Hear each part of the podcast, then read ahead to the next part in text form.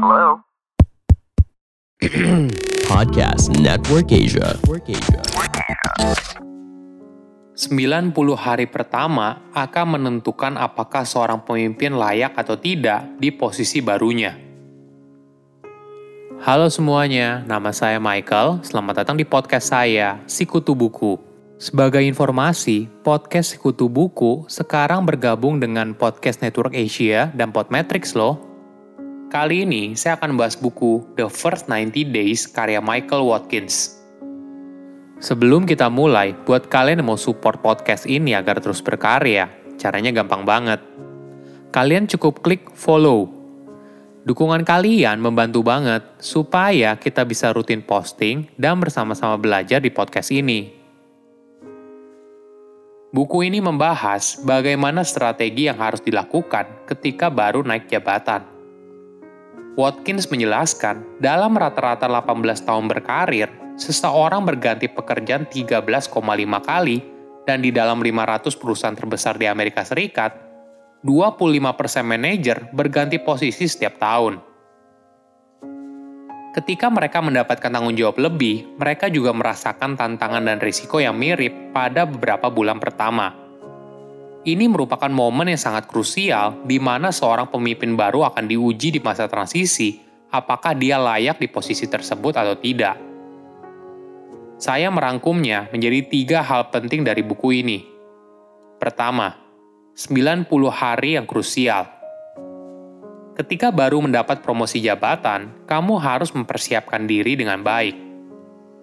Sederhananya, kamu harus melepaskan masa lalu dan menerima tanggung jawab yang baru. Kesalahan utama yang biasanya terjadi adalah pemikiran kalau kesuksesan di posisi yang baru jika kamu melakukan hal yang sama sebelumnya. Hal ini tentu saja kurang tepat. Posisi yang baru biasanya membutuhkan keahlian yang baru. Contohnya begini. Semakin tinggi jabatan kamu di dalam sebuah organisasi, maka kamu dituntut untuk berpikir lebih strategis, mempunyai soft skill yang baik, mengetahui budaya dan politik perusahaan, membangun koalisi di dalam perusahaan, manajemen konflik, dan sebagainya. Dalam sembilan puluh hari pertama, seorang pemimpin baru harus mampu menciptakan impresi positif dan mencapai sebuah kemenangan untuk membangun kepercayaan di dalam timnya. Momentum ini penting untuk membangun kesuksesan jangka panjang. Ingat, sembilan puluh hari pertama dapat membangun atau merusak reputasi profesional seseorang dan berdampak negatif pada karir jangka panjang. Suka atau tidak suka, impresi pertama sangat penting. Menurut Profesor Harvard Business School dan psikolog sosial Amy Cuddy, hubungan profesional yang baru dimulai dengan dua pertanyaan utama. Pertama, karyawan bertanya pada diri mereka sendiri. Dapatkah saya mempercayai orang ini? Lalu, mereka bertanya, bisakah saya menghormati orang ini? Jika para pemimpin ingin mengembangkan hubungan profesional yang langgeng dan sukses dengan tim mereka, memberikan jawaban positif atas dua pertanyaan tersebut sangatlah penting. Namun, kesan pertama hanya membutuhkan beberapa detik untuk terbentuk. Menurut beberapa penelitian, banyak orang bahkan membentuk kesan pertama mereka terhadap seseorang hanya dengan melihat foto tanpa harus bertemu langsung. Namun, pada akhirnya, impresi pertama bergantung pada seorang pemimpin dalam mengendalikan narasi kesan pertamanya sendiri. Sebagai contoh, seorang pemimpin baru mungkin terlihat kompeten dan cerdas di awal. Namun, jika mereka mulai mengambil keputusan yang salah, maka karyawan di sekitarnya akan dengan cepat mengubah impresi awal mereka. Dampaknya, karyawan di sekitarnya akan sulit mempercayai kemampuan dia dalam memimpin. Di sisi lain, bila pemimpin baru ini sudah punya reputasi yang buruk dari awal, hal ini masih bisa diubah dengan perilaku yang tepat. Jika pemimpin tersebut meluangkan waktu untuk bertemu dengan karyawan yang lain, mendengarkan ide mereka, dan menahan diri untuk melakukan perubahan sebelum memahami kondisi perusahaan dan budaya kerjanya, maka karyawan di sekitarnya akan punya impresi yang berbeda. Mereka akan melihat pemimpin ini sebagai sosok bijaksana yang mendengarkan dan menghargai masukan dari karyawan. Kedua, target kerja yang jelas. Seorang pemimpin memang bertanggung jawab pada timnya, namun mereka juga bertanggung jawab pada bos mereka. Seorang pemimpin dan atasannya harus dengan jelas mendefinisikan kesuksesan itu seperti apa untuk posisi barunya.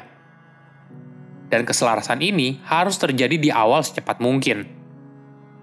Hal ini penting agar seorang pemimpin tahu apa ekspektasi bosnya dan berusaha untuk memenuhi target yang telah ditetapkan di awal. Sebagai contoh, jika seorang pemimpin baru di perusahaan mainan melihat sukses sebagai peningkatan jumlah orang yang kenal dengan perusahaannya, maka hal ini akan menjadi fokus pekerjaannya. Namun, bosnya punya pandangan yang berbeda. Bosnya merasa sukses ketika perusahaan mampu meningkatkan operasional pabrik dan desain mainan yang dijual. Perbedaan target kesuksesan ini akan membuat pemimpin baru itu terlihat gagal, karena tidak sesuai dengan ekspektasi kesuksesan dari bosnya. Inilah mengapa pembicaraan soal target kesuksesan itu penting di awal. Jangan sampai pemimpin baru fokus pada kegiatan yang tidak dihargai oleh atasan mereka dan malah dianggap gagal. Beda cerita apabila pemimpin baru ini dan atasannya sudah diskusi di awal dan menetapkan target sebagai tanda kesuksesan. Maka, pemimpin baru ini bisa bekerja pada proyek yang dihargai oleh atasannya. Ingat, ini merupakan tugas seorang pemimpin baru untuk menciptakan hubungan yang sehat dengan atasan mereka. Kalau dia gagal dalam melakukan hal ini, maka ini akan berdampak buruk pada karir ke depannya. Watkins juga menyarankan, seorang pemimpin baru harus menghasilkan beberapa kemenangan di awal, karena hal ini penting untuk menciptakan kredibilitas. Pemimpin baru harus mampu memberikan kesan kepada bos, rekan kerja, dan timnya kalau dia memberikan dampak baru yang positif. Ketiga, mendengarkan sebelum berbicara. Seseorang biasanya dipromosikan karena memiliki keahlian teknis yang baik. Namun, jabatan seorang pemimpin tidak hanya butuh itu. Seorang pemimpin perlu fokus pada hal lain, misalnya politik kantor, membangun hubungan kerja yang baik, dan sebagainya. Jangan hanya fokus pada atasan dan anggota tim saja. Namun, kamu perlu membangun hubungan yang baik dengan rekan kerja dari departemen yang lain.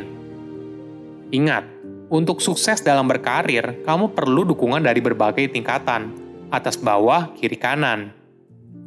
Luangkan waktu untuk mengamati budaya kerja yang baru dan lakukan yang terbaik untuk bisa berbaur.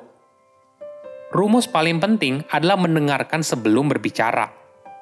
Kadang seorang pemimpin baru merasa perlu untuk menunjukkan dirinya siapa di awal, namun hal ini malah kontraproduktif. Jika dia berbicara hal yang kurang tepat, malah merusak reputasinya di awal.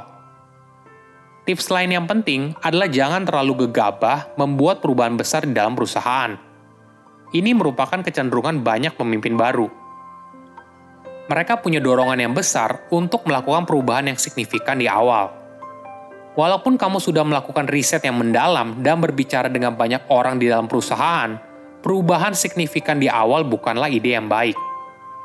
Lebih baik fokus belajar sebanyak-banyaknya dulu dan melakukan perubahan kecil namun krusial untuk mendapatkan kemenangan di awal.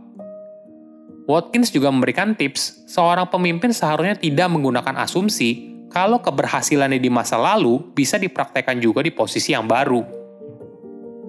Ingat, setiap posisi dalam perusahaan memiliki karakteristik yang berbeda.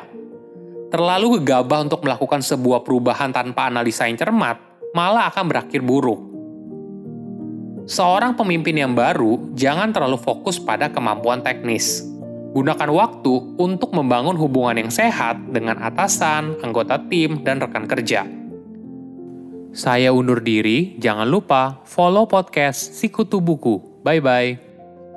Pandangan dan opini yang disampaikan oleh kreator podcast, host, dan tamu tidak mencerminkan kebijakan resmi dan bagian dari Podcast Network Asia. Setiap konten yang disampaikan mereka di dalam podcast adalah opini mereka sendiri dan tidak bermaksud untuk merugikan agama, grup etnik, perkumpulan, organisasi, perusahaan, perorangan, atau siapapun dan apapun.